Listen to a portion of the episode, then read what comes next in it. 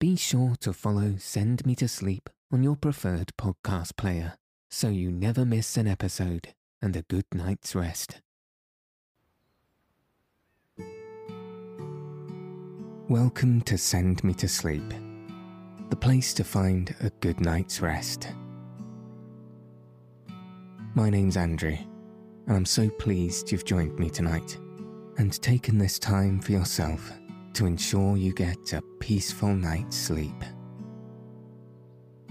Tonight, we'll be taking a stroll down the woodland path with naturalist author Winthrop Packard. We'll be entering into the month of April, strolling along the brook and exploring the wonderful woodland of New England. If you haven't already, find a nice place to get cozy Take a deep, relaxing breath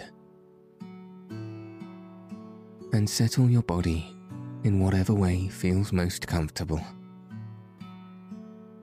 Now, all you'll need to do is follow the sound of my voice. So let your eyes fall heavy and your breath soften. As we settle in for a peaceful night's sleep.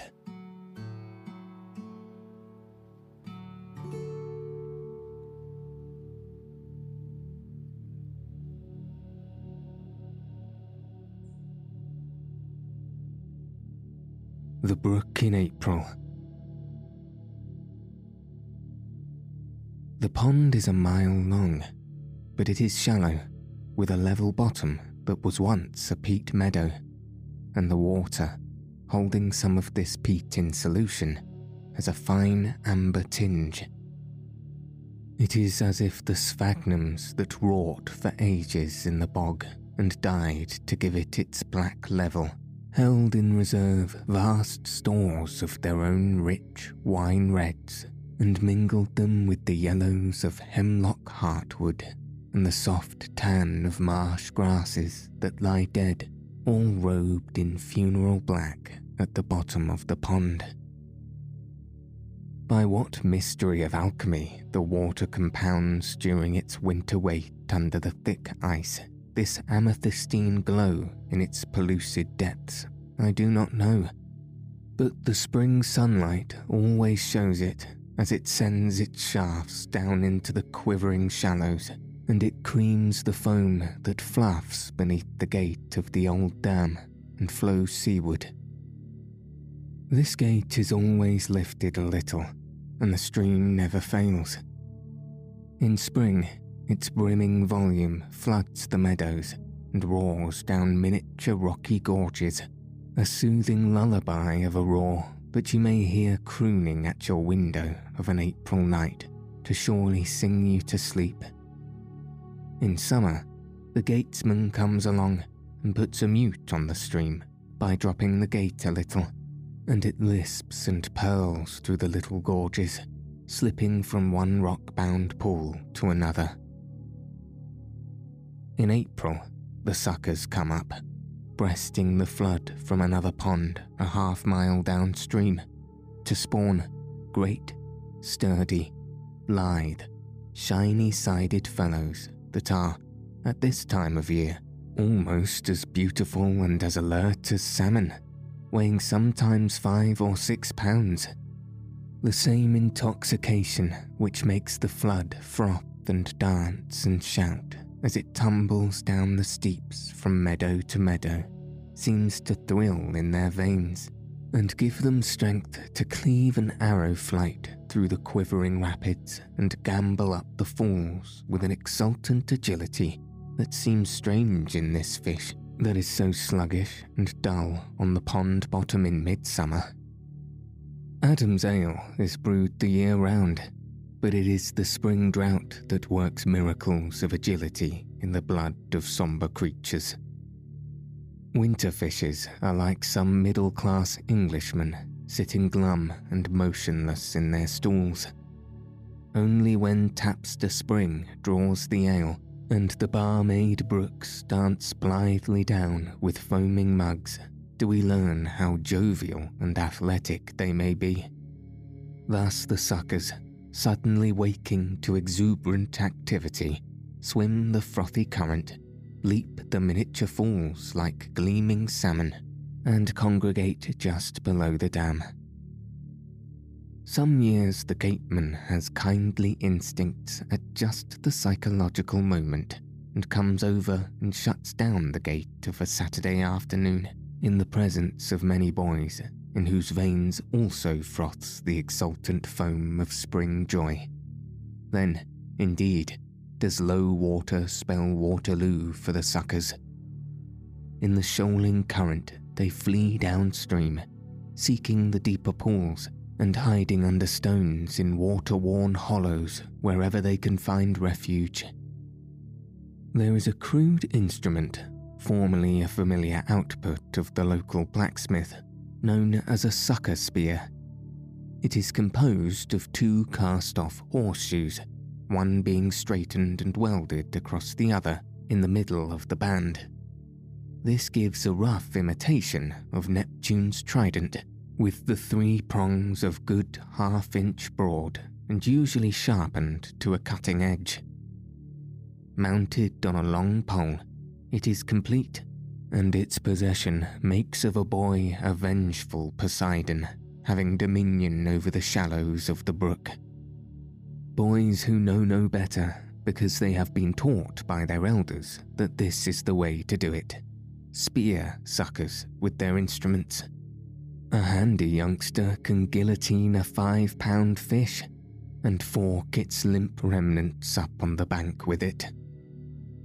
Even the boy who does it though he whoops with the wild delight of bloody conquest, knows that this is not sport. There is a better way to catch suckers, and he who has once learned it willingly discards the crude instrument of the blacksmith for the fine touch of the true sportsman. He matches boy against fish and feels the man thrill through his marrow every time he wins it is the same game the great John Ridd learned from his primitive forebears on the west of England's moors, whereby he went forth to tickle trout in the icy stream and was led into the enchanted valley where dwelt huge outlaws and Lorna Doone. Bare legged and bare armed, you wade into the icy water and slip your hands gently under the big stones at the bottom wherever there are crevices into which a fish might enter. If you have the requisite finesse of touch, experience will soon tell you what it is you feel beneath in the darkness of the watery cave. It may be nothing but the fine play of currents across your fingers, in which all sensitiveness and expectation seem to centre. It is wonderful how much soul crowds down into your fingertips when they feel for something you cannot see in places where things may bite. There may be a turtle there, and if so, you have to leave to withdraw. It may be an eel, and you need not mind, for the eel will take care of himself. You can no more grasp him than you can quiver currents. It is customary to expect water snakes and there is a finesse of delight about the dread that the expectation inspires that is just a little more than mortal. Orpheus, seeking dead Eurydice, must have turned the corner on the way down with some such feeling. Perhaps it is because the dread is groundless that it is so deific. It has no basis in the senses, but is purely a creature of the finer imaginings the water snake is harmless if by and chance you could be there. At the sucker time of year, he is still sleeping his winter sleep, tucked away in some rock crevice of the upper bank, safe from flood and frost. If you prod crudely, the big fish will take flight and rush to another hiding place. But if you are wise and careful enough, you will feel something swaying in the current and stroking your fingers like the soft touch of a feather duster. It is the big fellow's tail, and you will soon learn better than to grab it, the muscular strength of one of these big fish is beyond belief. Howsoever tight your grip on him here, he will swing his body from side to side with such force and swiftness that he will writhe from your hold before you can get him out of the water. That is not the way to do it. Instead, you cunningly slip your hand gently along from his tail towards his head. You will likely go over your rolled up sleeve. Perhaps it will be necessary for you to plunge your shoulder and even your head in an effort to reach far enough. Having discounted the Plutonian water snakes, you will find this but giving zest to the game. Indeed, it is doubtful if you know that it has happened until it is all over. Your palm slides gingerly over the dorsal fin and goes on till you feel the gentle waving of the pectorals. Then suddenly, you grip a thumb and a finger into the gills, showing the iron hand through the velvet, and with one strong surge, lift your fish from beneath his rock and fling him high upon the bank. There is a fundamental joy in this kind of fishing that you can get in no other. If there were fish in the river of paradise, Adam caught them for Eve in this way. I've always been sorry that Big John Ridd found nothing but fingerling trout on his way up the little stream that led to the Doone Valley. He should have tackled our brook in April. Along the stream today, noting the pussy willows all out in spring garments of pearl grey, and the alders swaying and sifting yellow dust from their open stamens, I passed the spot where Bose and I met as early a spring run of fish as often occurs. Bose would corroborate it if he could, but unfortunately, Bose is somewhat dead, as much so as a dog of his spirit and imagination can be. His bones lie decidedly buried under the great oak where he loved to sit and think about foxes, but I'm not so sure about the rest of it. If there are any happy hunting grounds where the souls of game flee away, I warrant Bose leads the pack. He was a full blooded foxhound, deep chested, musical, lop eared, and he didn't know a fox from a buff Cochin. He hunted continually, but rarely on a real trail. His nose was for visions. It was on a first day of April that we came out of the door together and Bose took one sniff, lifted his head, bayed musically, and was off into the pasture with me following, both of us ripe for any adventure. There was the smell of spring in the air. Indeed, I was not sure, but it was the green robed, violet crowned goddess whom the dogs set forth to hunt. If so, I was more than glad to follow, for the winters seemed long in my town we know that the sun god is pursuing Daphne northward. We have signs of her in the yearning of willow twigs and the shy blooming of hepaticas. If she should already be hiding in some sunny, sheltered nook of the pasture, Bose would be as likely to go after her as any other vision. March had gone out like a lamb, trailing a shorn fleece of mists behind him mists that morning sun tinted with opal fires that burned out after a little and left pale blue ashes smeared in the hollows and blown soft against the distant hills. All through the air thrilled the glamour of those newborn hopes that attended the goddess, and I wanted to give tongue with Bose when I found him quartering the barberry slope of the upper pasture with clumsy gallop. He had led me plump into fairyland at the first plunge, for the brown leaves of last year rustled with tread of brownies, and I came up in time to see a fat gnome rolling along, humping his shoulders and jiggling with laughter before the uproarious onslaught of the dog, turning at the burrow's mouth to grin in the teeth of eager jaws and vanish into thin air as they clipped a woodchuck? So Hodge would call it, seeing according to his kind. Probably Bose knew it for a fox, a silver grey at least, according to his foxhound dreams. I myself knew that spring glamour was on all the woodland, and that this was a round porched gnome, guardian of buried treasure, out for an April day frolic, and going back reluctantly to his post after a moment's fun with the dog. As for the brownies, they were signs, or rather, forerunners, pacemakers to spring.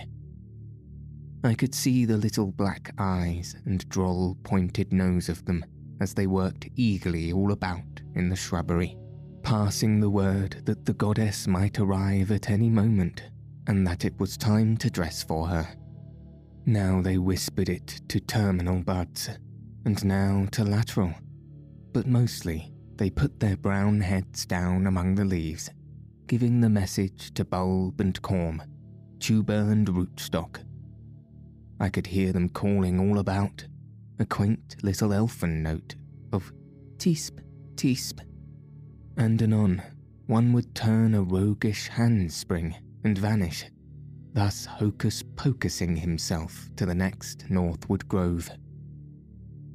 Busy brownies they were, hop o' my thumbs clad in rufous brown feather coats that so harmonized with the dead leaves among which they worked that it was difficult to see them except when they moved.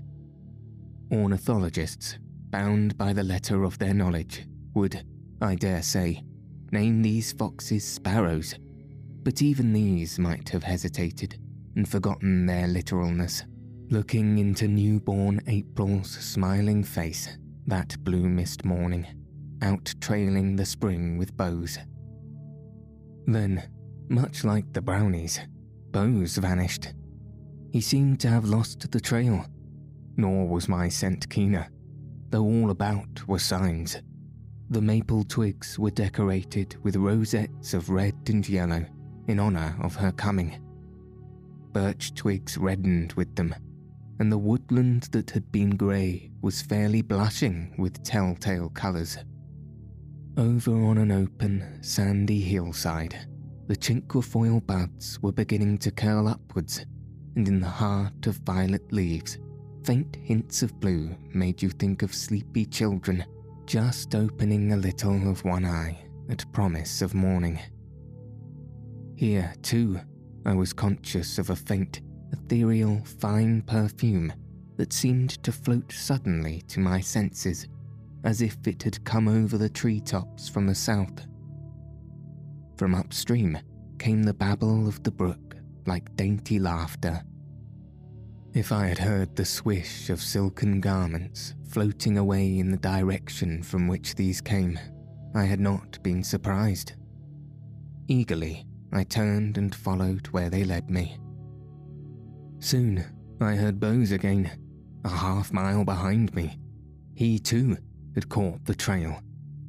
Baying eagerly, he galloped by a few minutes later, interjecting into his uproar by some strange method of dog elocution a whine of recognition and an invitation to follow.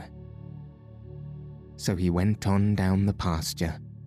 No leaf bud had opened, though many were agape ready to burst with the pulse of new life that throbbed through the twigs and heightened their colours.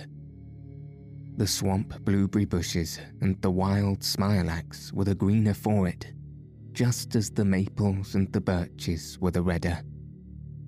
With your ear to the bark, you might hear the thrumming of the sap in the cambium layers, practicing a second to the drone of bees to come a little later, and still the fairy fine scent lured me, and I could hear Bose's voice, eager to coherence, just ahead.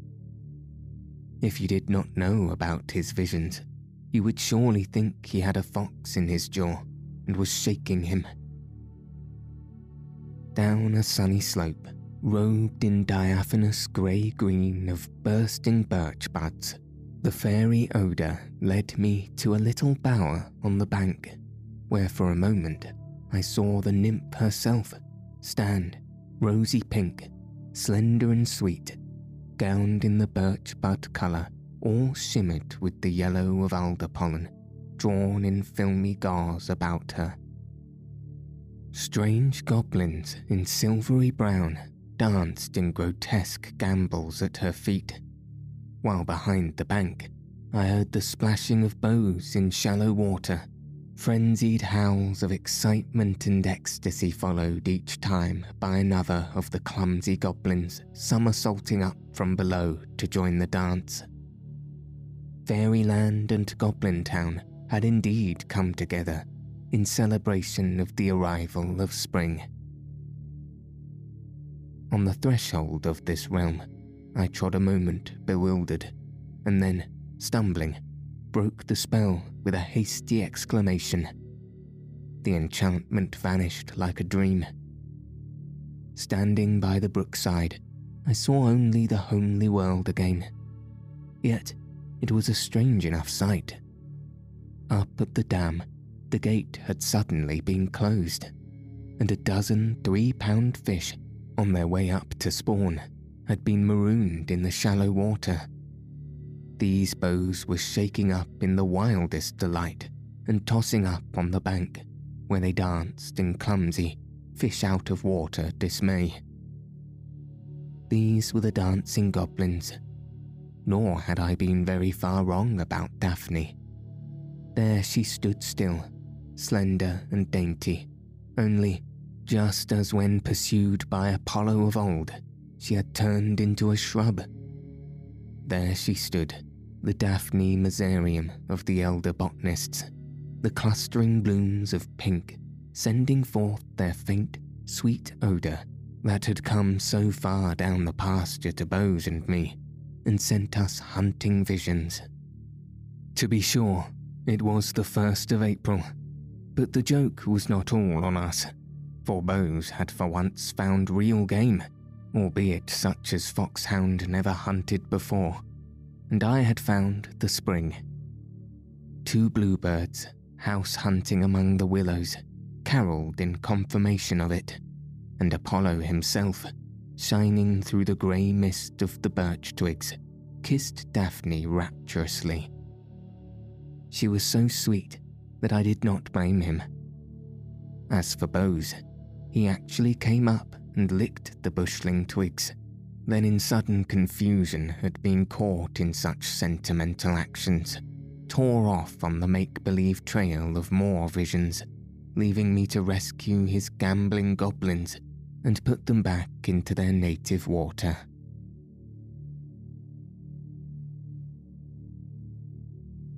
Explorations. Today, I reminded myself forcibly of Samuel Pickwick, Esquire, GCMPC, whose paper entitled Speculations on the Source of the Hampstead Ponds was received with such enthusiasm on the part of the Pickwick Club, for I have made new discoveries on the sources of Ponkapog Pond these are quite as astounding to me as were the Hampstead revelations to the Pickwick Club, and just as those sent to Mr. Pickwick and his friends forth on new voyages, so these led me to a hitherto undiscovered country. In spite of our increasing population and our progressive business activity, there are portions of eastern Massachusetts towns that are forgotten Often these are large tracts where the foot of man rarely treads, and the creatures of the wilderness roam and prey, breed and die, undisturbed by civilization. They may hear the hoot of the factory whistle, morning, noon, and evening, or the faint echoes of the distant roar of trains, but they give no heed. Their world is the wilderness, and their problem that of living with their forest neighbours. Man hardly enters into their arrangements. Now and then, one of these tracts has a past that is related to humanity, though the casual passer would never suspect it.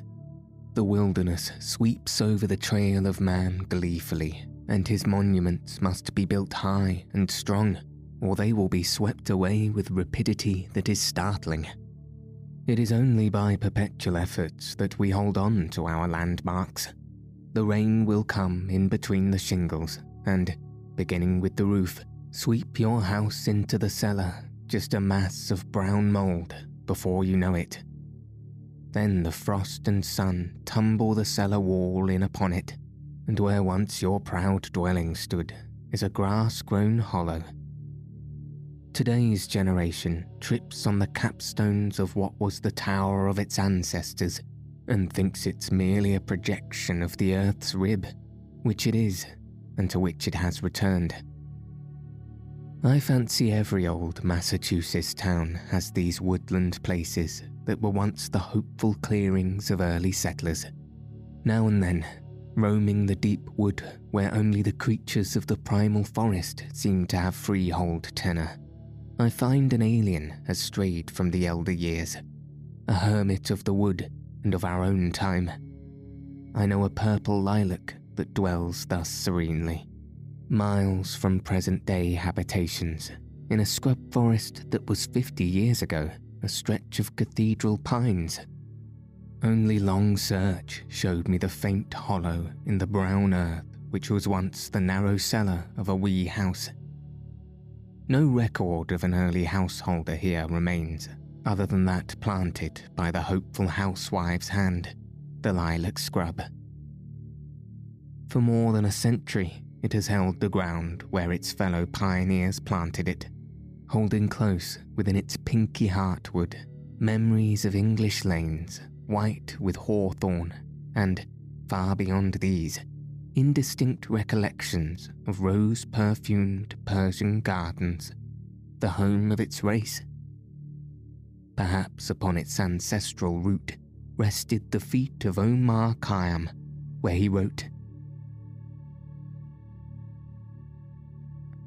And when like her O Saki, you shall pass among the guests' stars scattered on the grass, and in your blissful errand reach the spot where I made one, turn down an empty glass. Perhaps within the fragrance of a blossom that sprang from the same stock, old Cromwell and his Ironsides paused some May morning and breathed deep and sang a surly hymn. We propagate the lilac from the root, not the seed, and the same sap has flowed through the veins of the present strain for a thousand years. A whiff of lilac perfume in a woodland tangle next month, and out of the wilderness we step, from one ancient garden to another, back by centuries into the pleasant place of a world long gone. To many a New England child, the smell of lilacs brings homesickness, and he does not know why. It is because it is the May odour of the vanished home garden, not only of Miles and Priscilla of Plymouth, but of a thousand generations of his own stock before them. The woodland of today's discoveries is not such. I do not believe Pioneer ever stoned a cellar in these depths and if the Native American set his teepee here, it was only in passing. Now and then, the harrying hand of man has cut off its greater growth and let the sunlight in on its roots, that the adventitious buds may have a chance, and newer and stronger trunks tower upwards eventually. But the shadows that dapple its brown leaf mould carry no dreams of human domination the vexation of axe and gun, and even the searing scar of flame, are only minor incidents in the great work of the wood, whose ultimate purpose no man knows. We see the rocks disintegrated and the hollows filled with richer soil, that the forests may grow taller and more surely shelter the gentler things of the earth. We find it holding back the waters in its cunningly contrived bogs and hiding medicinal plants in its hollows, waiting always with benediction in its leaves for comforting of weary men. But we feel when we know the woods best that these, too, are but its casual benefits. Its great purpose lies deeper, and the more we seek it, the better we know we are. Great men come out of the forests of the earth. If they are not born there, They seek the place before coming to their greatness. Lincoln hews rail, Washington surveys and scouts, and Roosevelt ranches in the western wilderness. Perhaps it is for these and their kin that the woods exist. It is always Peter the Hermit that leads the crusade, and without crusades, the world were a poor place. It seems as if all our prophets must wrestle at least forty days in the wilderness before coming forth with brows white with the mark of immortality. It lies at the southeast corner of the pond, beginning at the little bogs, from which it springs abruptly. Along the water's edge of these bogs, picnickers row their boats all summer long and catch fish and eat sandwiches. Inland, a foot or two, the duck hunter in the autumn treads precariously along the quaking surface with his eyes on the margin, or perhaps on the ducks that swim in the open pond. But rarely does anyone penetrate the bog carpeted swamp of great cedars just back of this quaking margin.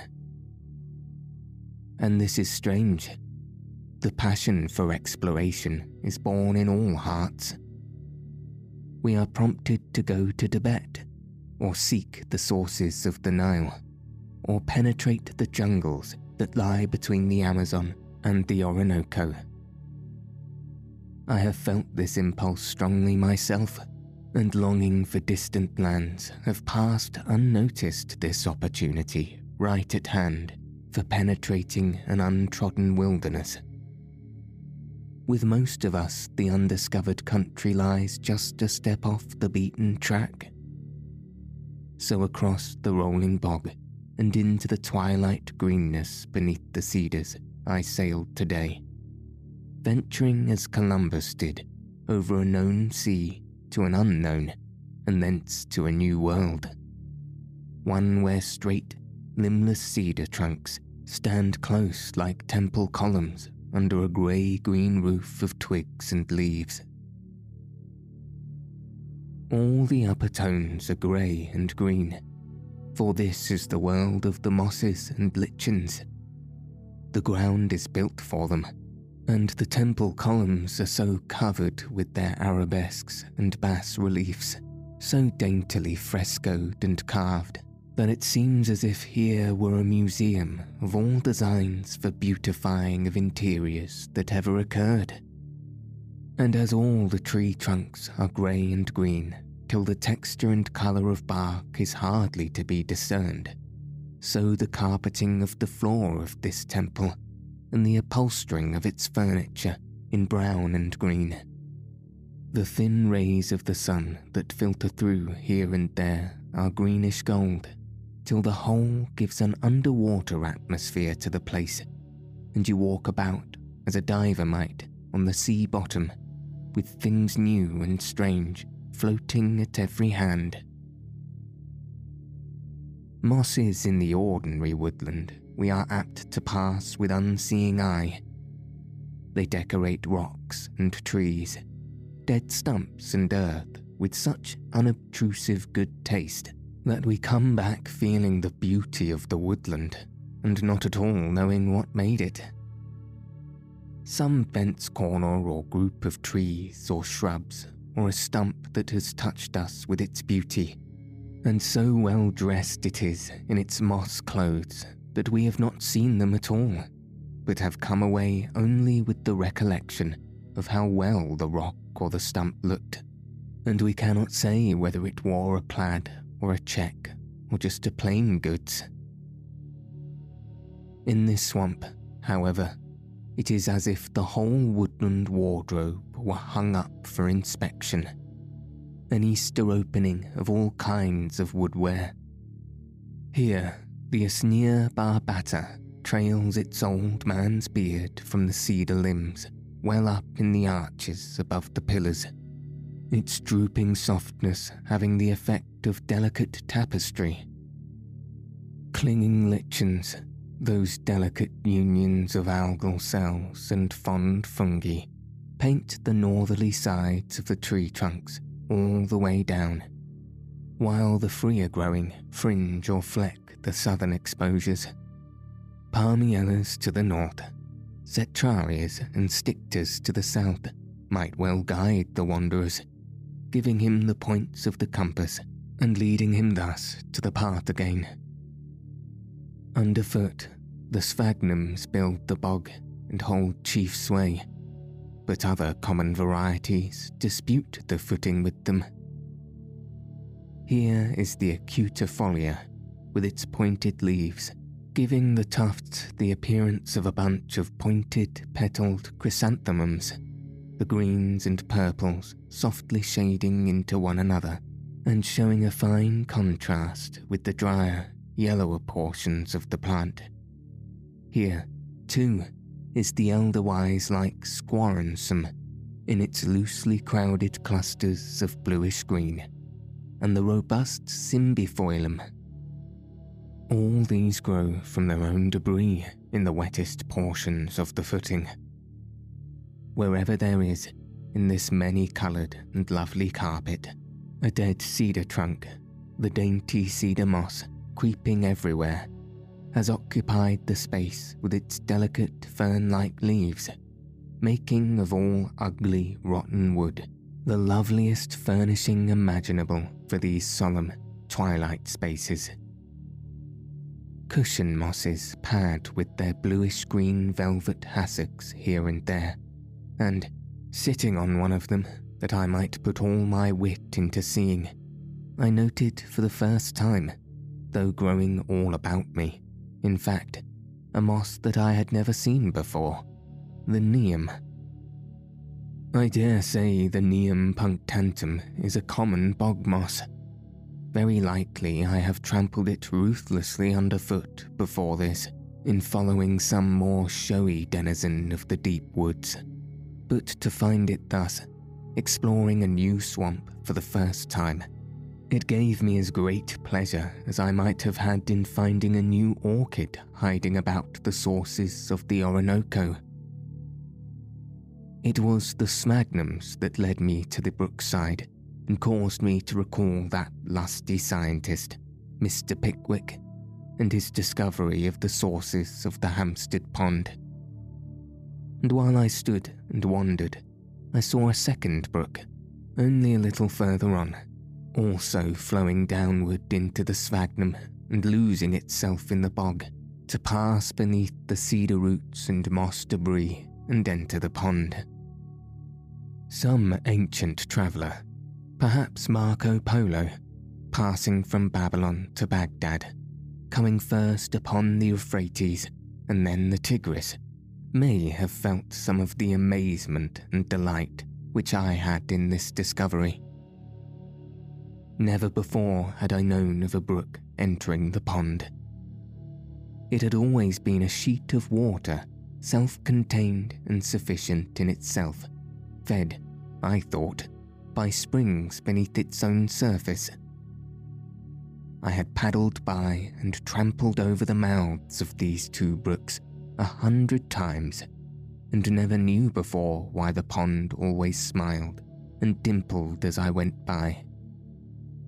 No wonder it laughs. It has kept that same joke on 99 of a hundred of the people who frequent it, and I'm not sure there is another hundred. It seems as if all the woodland burst into guffaws and laughter, now that the joke was out and there was no further need of keeping quiet about it. The cedars rocked in the west wind with suppressed merriment and a couple of red squirrels snickered like school children and tore up and down the lichen covered trunks and fell off into a swamp birch and had hardly strength to hold on. So breathless were they.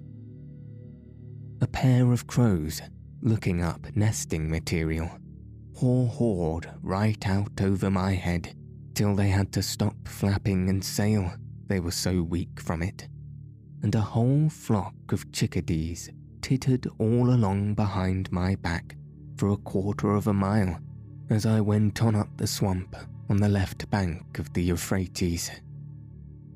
The Tigris was on my right, and by and by, the two began to prattle down over a hard bottom from higher ground. Only for a little way, though, for here we came to another wide swamp, which the two traversed under low sprouts of swamp maple and birch, the ground having been cut over within a few years. And right here, I ran into a full chorus, a raucous cacophony, a Homeric din that sounded as if all the rough voiced goblins between Blue Hill and the Berkshires were assembled in conversation upstream and had just heard the story, particularly well told. I knew them. They were the wood frogs, holding their annual convention, indeed, in the water all along the marshy margin of the swamp. Once a year they come down, as people go to the seashore, disporting themselves in the waves and making very merry about it. They were not laughing at me, they were simply shouting their happiness at being thawed out and finding it springtime once more. Their voices, pitched about an octave below middle C, and all on one note, sounded not unlike a great flock of ducks gabbling wildly, but they are really more nearly musical than that. After the conversation is over, they go back to the woods, where you will find them sitting among the leaves, though you will never see them till they see you. And when you do see them, they are in the air. They have surprisingly long legs and can jump tremendously, turning in the air as they go, so that, having landed, their next leap will take them in a new direction. The earth seems to swallow them as they touch it, for their coloration is that of the brown leaves, and they leap from one invisibility to the next. Beyond the frog chorus, I found my stream again, dancing daintily along hemlock shaded shallows and rippling over slate ledges in the latticed shade of oak and maple twigs. And here, another voice called me a staccato whistle with a suspicion of trill in it now and then. The voice of the very spirit of the spring woodland, the hyla. I have called it a whistle, yet it is hardly that. It is rather the soft, rich tone of a pipe, such as Pan might have imitated when he first blew into the hollow reed on the brook margin. He is a shy fellow, this inch long brown frog that swells his throat till it is like a balloon and pipes forth this mellow note. And he is even more invisible than the wood frog. You may seek him diligently for years and not find him, for his voice is that of a ventriloquist, and he seems to send it hither and thither it is as if this were a trick of some frisky Ariel of the wood that danced about and whistled, now before and now behind you. When the trill comes in it, you may well think the tricksy spirit is laughing at you so that his voice shakes. It would be no surprise if some trilling note ended in a giggle and Ariel himself should float by you on the mocking air. The great chorus of spring peepers is to come later. Now, but an occasional one has waked from his frosty nest beneath the woodland leaves and come down to the water margin to sing.